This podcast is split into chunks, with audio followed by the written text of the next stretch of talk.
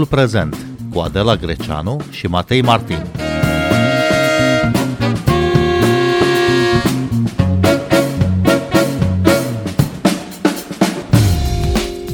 Ce mai înseamnă vârsta de mijloc și cum ne raportăm astăzi la ea în comparație cu generațiile dinainte?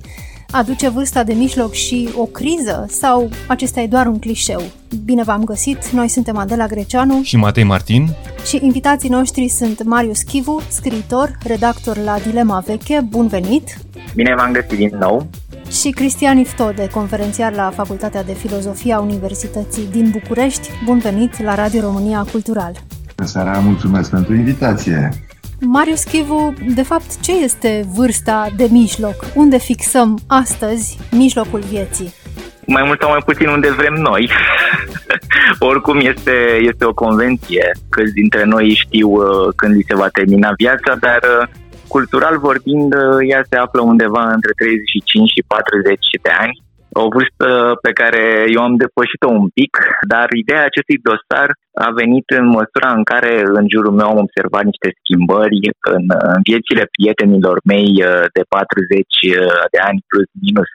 Tot felul de schimbări, uh, divorțuri, căsătorii acolo unde promiseseră că nu o să o facă niciodată, copii unde credeau că nu o să aibă niciodată, schimbări majore de, de carieră, asta poate fi conjugată cu faptul că vârsta mijlocie a intrat în viața lor, să zicem, în perioada aceasta foarte dificilă a pandemiei, când viețile noastre oricum au fost schimbate într-un fel sau altul. Așa că ideea dosarului a pornit de la câteva observații personale, câteva gânduri pe care le aveam eu însumi legate de ce înseamnă vârsta de mijloc, însă am invitat și câțiva specialiști în, în diverse domenii, cum este și Cristian Istode sau uh, cum este Alexandru Ofrin, care să abordeze ideea vârstei de mijloc din perspectivă filozofică, antropologică, culturală și așa mai departe. Sunt multe semne ale acestei crize de la jumătatea vieții, de la aproximativ 40 de ani și literatura contemporană, mai ales literatura contemporană franceză, aș putea spune, ilustrează în uh, romane mai ales uh, această criză, așa zisă criză. Marius Chivu, care ar fi semnalele, care ar fi simptomele acestei crize? Acum trebuie să spunem că pe măsură ce pregăteam dosarul, citeam eu însumi despre mica istorie acestui uh, termen, acestui concept criza vârstei de mijloc. Și se pare că, deși e foarte nou, sfârșitul anilor 60 și abia în anii 80 s-au pus în conștiința populară, este încă destul de controversat. Uh, unii spun că e un mit, alții că există ceva, dar oricum nu este un fel de criză opicuă și universală, nu toată lumea trece prin ea. Așa, preluând câteva elemente comune, încercând să o definim, vreau să fac o mică distinție aici. Dosarul nu este neapărat despre criză a vârstei de mijloc, ci despre vârsta de mijloc în sine. Dar pe lângă câteva elemente ale literaturii de specialitate, sunt într-adevăr câteva lucruri care ar putea dea cuiva impresia că se află la vârsta de mijloc sau la, la ceea ce am putea numi criza vârstei de mijloc. O anume percepție sau conștiință oarecum mai apăsată asupra degradării corpului, a iminenței apropierii de partea dealului pe care va trebui inevitabil să o coborâm, schimbări uh, majore în viața de familie. La 40 de ani deja părinții tuturor încep să aibă probleme de sănătate, probleme grave, poate o anume insatisfacție legată de viața de cuplu, dacă aceasta a început, să zicem, relativ uh, mai devreme, în anii 20-30, o anume insatisfacție și chiar oboseală și uzură resimțită la locul de muncă, o percepție a unui anumit timp irosit și a unui timp care a rămas uh, relativ insuficient pentru a-ți duce la capăt planurile pe care le aveai acum 10, 15, 20 de ani. Genul acesta de lucruri care te pun într-o stare mentală de retrospectivă, să zicem, a realizărilor, eșecurilor tale, a destinului, ambițiilor și viselor pe care le aveai cândva. Deci o, o întoarcere oarecum uh, cu nostalgie, dar și cu niște temeri legate de ce ai făcut până în acest moment în viață și ce ar mai fi de făcut să repari sau să îmbunătățești, să ameliorezi de aici încolo. Cristian Iftode, cum se raportează cei care au uh, astăzi 40 de ani, 40 de ani plus la propria viață față de părinții și bunicii lor? În primul rând, simpla sintagmă de vârstă de mijloc e ceva optimist. Nu? Adică atunci când ne atribuim, mai ales dacă suntem bărbați, mai ales dacă trăim în România, mai ales dacă trăim într-o lume în care toxicitatea în toate sensurile e destul de, de ridicată, nu? Ei bine, Probabil că există asemenea raportări diferite la nivelul uh, unor generații sau poate chiar anumite schimbări de paradigmă. În contribuția mea la, la acest dosar al lui Marius, eu uh, mergeam la extreme cumva. Comparam modul în care anticii greci se raportau la, să spunem, la această perioadă pe care noi o socotim la jumătatea drumului și asta sigur în condiții în care media de, de viață, evident că era din motive obiective, ținând de violența istoriei, mult mai uh, jos, ei bine, și e cumva foarte ciudat uh, sau e o întrebare bună și pentru filozof și pentru antropologul cultural. Cum se face că, bun, mai mult sau mai puțin, cam acolo unde grecii tindeau în multe cazuri să placeze acme, să placeze, adică vârsta maximei înfloriri, vârsta aceea în care te cunoști matur, te știi matur din punctul de vedere al capacităților fizice, intelectuale, morale, deci nu mai ești un neisprăvit, da? ești cumva în momentul acela de actualizare, vârsta aceasta socotită cumva pe la 40 și 45, 46, să zicem, este fix locul în care cultura occidentală a zilelor noastre pare să placeze punctul ăsta de jos pe care l-am numit midlife crisis, criza vârstei de mijloc. Iar aici o problemă importantă însă este să, să ne lămurim uh, termenii și înțelesurile. Nu doar atunci când vorbim despre criza vârstei de mijloc, dar atunci când vorbim despre fericire, foarte pe scurt, sau ce înseamnă calitatea vieții. Ori aici psihologia, economia comportamentală, filozofia, antropologia cumva discută în jurul a cel puțin două uh, accepții, două înțelesuri distincte. Nu, nu, nu zic istorii, dar e vorba dacă ne raportăm la un așa numit concept hedonimetric, utilitarist, de stare de bine, măsurabilă aproape, da, și care poate fi raportată, ceea ce literatura engleză numește experienced well-being, și face mai mult sau mai puțin obiectul a ceea ce astăzi este veritabila știință a stării de bine, science of well-being, sau ne raportăm într-un mod uh, mai direct la meaning of life, la problema sensului vieții, a înțelesului vieții. Ori aici nu e vorba de speculații. Studiile raportate de psihologia dezvoltării și de psihologie socială ne arată niște grafice foarte diferite. În timp ce de un pic mai bine de un deceniu, cred că de prin 2008, un articol foarte influent al uh, specialiștilor în economie comportamentală, Blanchflower și Oswald, au impus această idee a formei de U, să zicem așa, a aprecierii calității vieții, înțeleasă însă ca stare de bine. Adică, foarte pe scurt spus, ideea ar fi că oamenii în primii ani ai maturității creative, profesionale, raportează destul de sus calitatea vieții și apoi ceva descrescător, statistic, vorbim de o medie, nu vorbim de X sau Y și cumva punctul cel mai de jos ar fi pe la acești 46 de ani, mai mult sau mai puțin, după care însă, vestea bună e că ea crește. Și crește în medie raportalea, să spunem, stării de bine, chiar la puncte mai înalte decât era în, în tinerețe. Deci aici avem pe de-o parte, avem o explicație destul de simplă. Nu? Noi tindem să, să supra licităm când suntem tineri ceea ce ne e dat să înfăptuim pe lumea asta și puterile noastre, ne lovim cu capul de niște praguri și de niște ziduri, dar vestea bună este că tinerii în același timp uh, subapreciază sau nu înțeleg până nu ajung să trăiască în vârsta a doua bucuriile liniștite, mature, poate plăcerile catastematice, cum le numea, să spunem așa, pe un termen epicurean, ale vârstei a doua și chiar ale, ale bătrâneții, pentru cei care știu și au sigur și mijloacele și resursele necesare să-și facă în continuare viața frumoasă. Aici, Cristian Iftode, um, aș putea să, să spun că nu poți avea criza vârstei a doua sau criza vârstei de mijloc decât dacă ai o perspectivă asupra viitorului. Și mă întreb, cineva care trece printr-o asemenea uh, criză, este optimist sau este pesimist?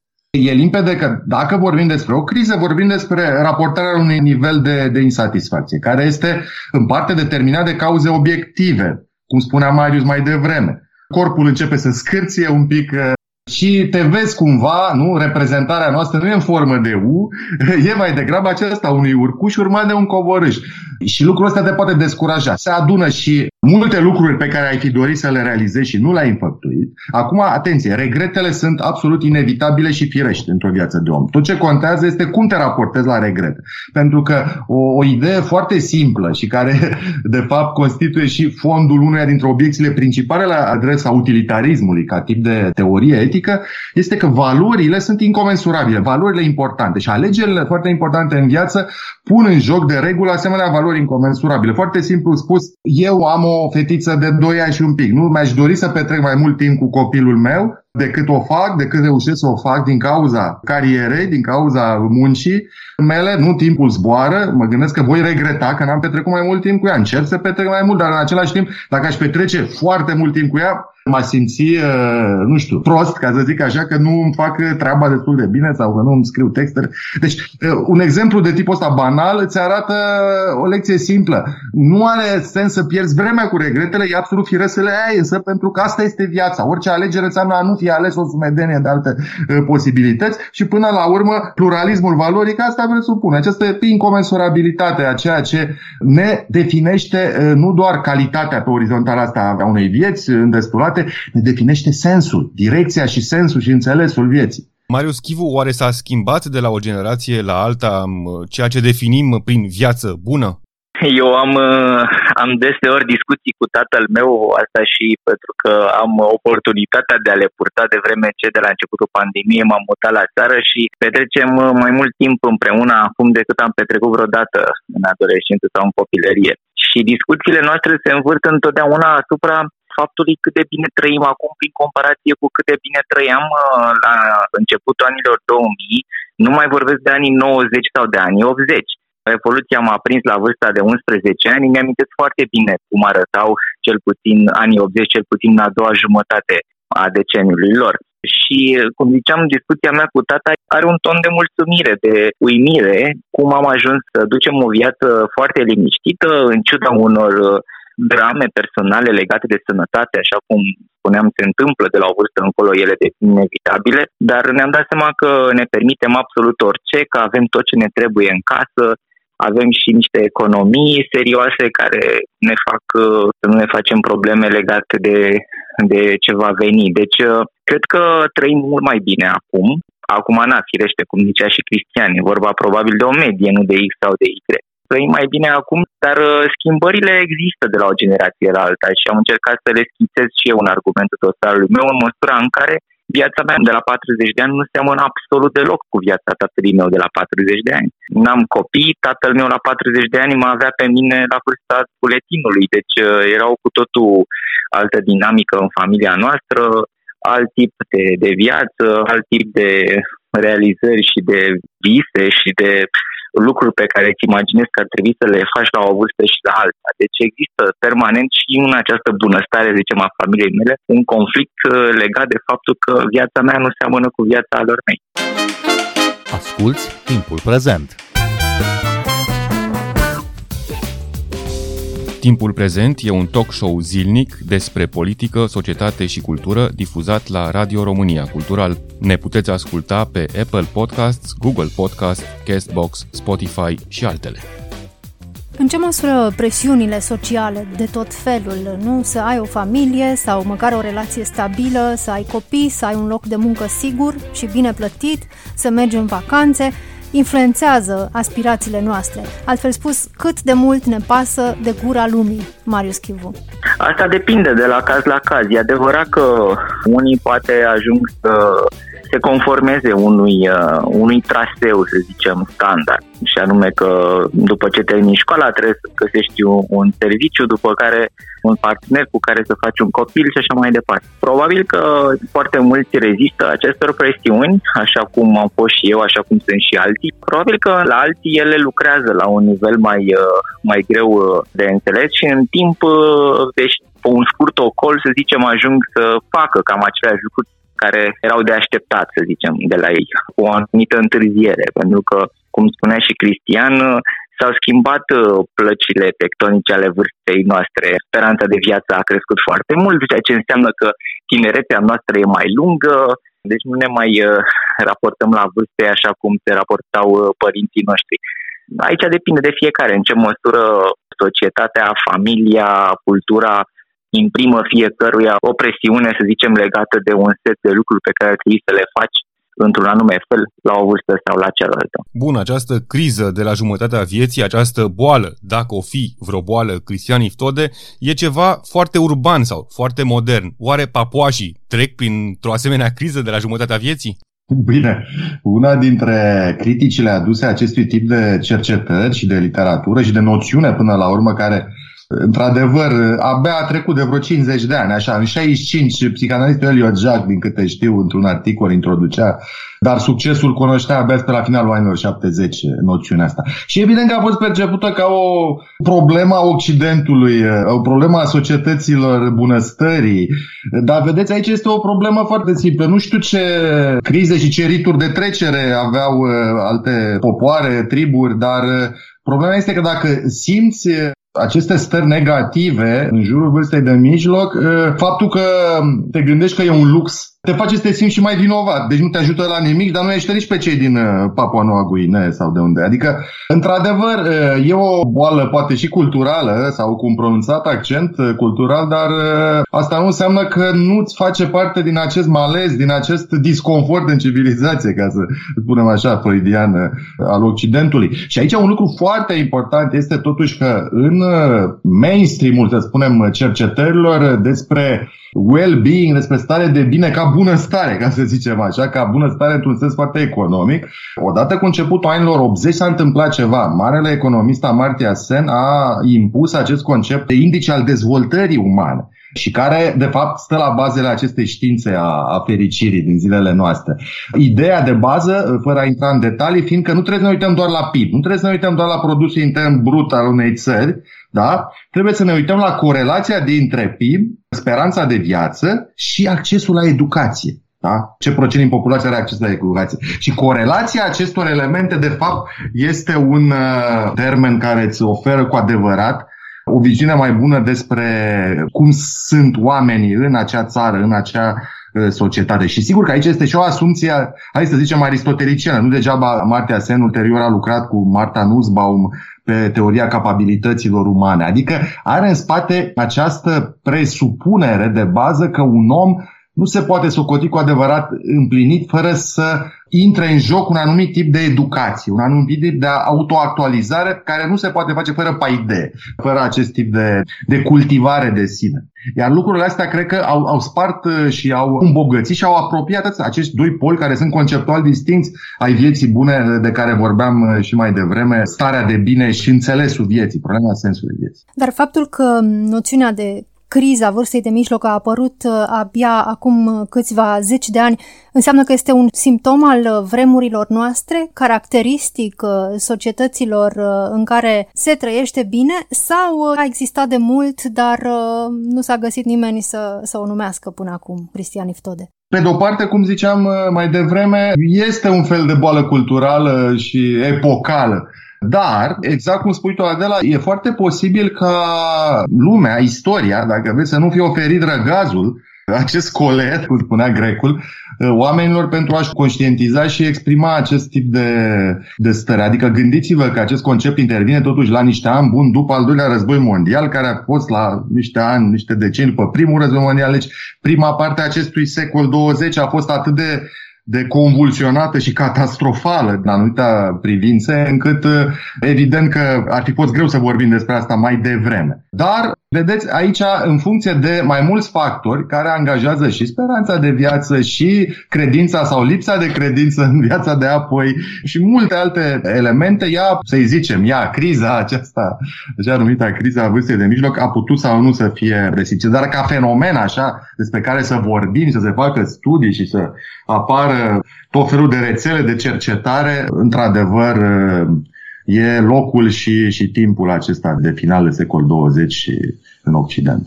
Ce ne face fericiți în tinerețe, ce ne face fericiți la bătrânețe, Marius Chivu? Depinde de totul. Mi-e greu să dau un răspuns universal aici, uh, unul la mână că nu știu exact ce mă face sau ce să mă facă fericit pe mine la bătrânețe. Mă consider încă tânăr.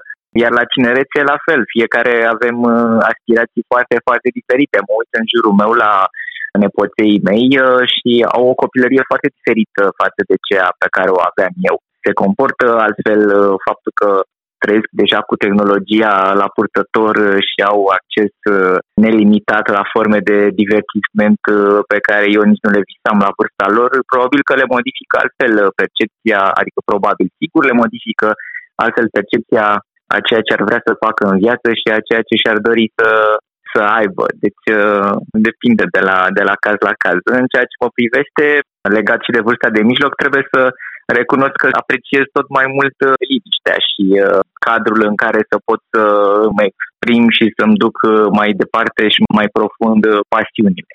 Credeți că generațiile viitoare se vor mai confrunta cu ceea ce numim noi acum criza de mijloc, Cristian Iftode? Vom vedea cum vor arăta oamenii și cyborgii viitorului, dar până una alta, eu în, în eseul care am contribuit la dosarul lui Marius, eu lansam această teză că în ceea ce se numește astăzi criza vârstei de mijloc, aș vedea mai curând o tranziție între două reprezentări distincte ale vieții bune. Adică urmând acești doi poli ai fericirii, să spunem, despre care vorbeam mai devreme, starea de bine și uh, sensul vieții.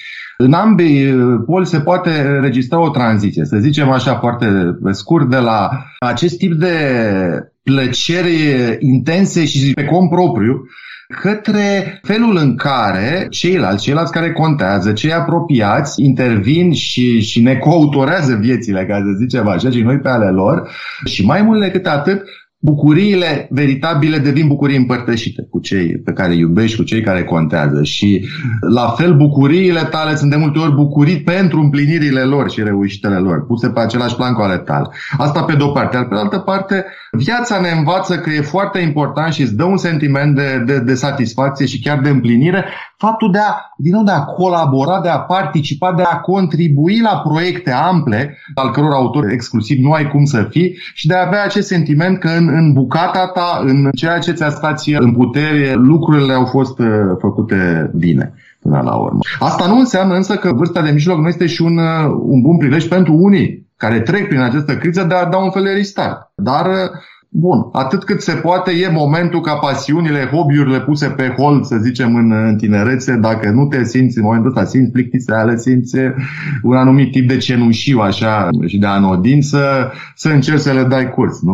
Mai în glumă, mai în serios, avem în fiecare an la Facultatea de Filozofie boboci, în anul întâi, care sunt oameni realizați, împliniți, trecuți de 50 de ani, sau oricum de 40 și care vin aici tocmai pentru că și-au dorit să facă filozofie când erau tineri, dar din motive ținând de, de contingența istoriei, poate că au socotit că nu era o alegere atât de, de lucrativă în anii, să spunem, 90 sau chiar mai devreme. Și acum vin și vin pentru cele mai bune motive și sunt convins că îi împlinește sau îi ajută să se simtă împliniți și acest tip de studiu la orice vârstă. Să avem și o perspectivă optimistă totuși asupra acestei crize până la urmă. Am încercat, cred că și eu și Marius am transmis aici o, o perspectivă optimistă, pentru că până la urmă nu e o boală, nu e o tulburare, poate fi o perioadă în care o anumit tip de stări mai puțin uh, pozitive te poți face și să, să o iei un pic pe arătură, să faci anumite prostii, să devii ușor ridicol. Deci sunt multe riscuri, dar până la urmă este o perioadă de tranziție. Eu aici văd uh, ideea de bază, dacă e să vorbim despre o așa zisă criză a vârstei de mijloc. Ea trebuie traversată cu speranța că la capătul ei, viața îți va rezerva niște surprize mai plăcute decât poți să, să te gândești în momentul prezent. Cristian Iftode a publicat recent volumul Viața Bună, o introducere în etică la editura 3. Cristian Iftode, Marius Chivu, vă mulțumim pentru discuție. Noi suntem Adela Greceanu și Matei Martin. Ne găsiți și pe platformele de podcast. Abonați-vă la timpul prezent pe Apple Podcasts, Google Podcasts și Spotify. Cu bine, pe curând! thank you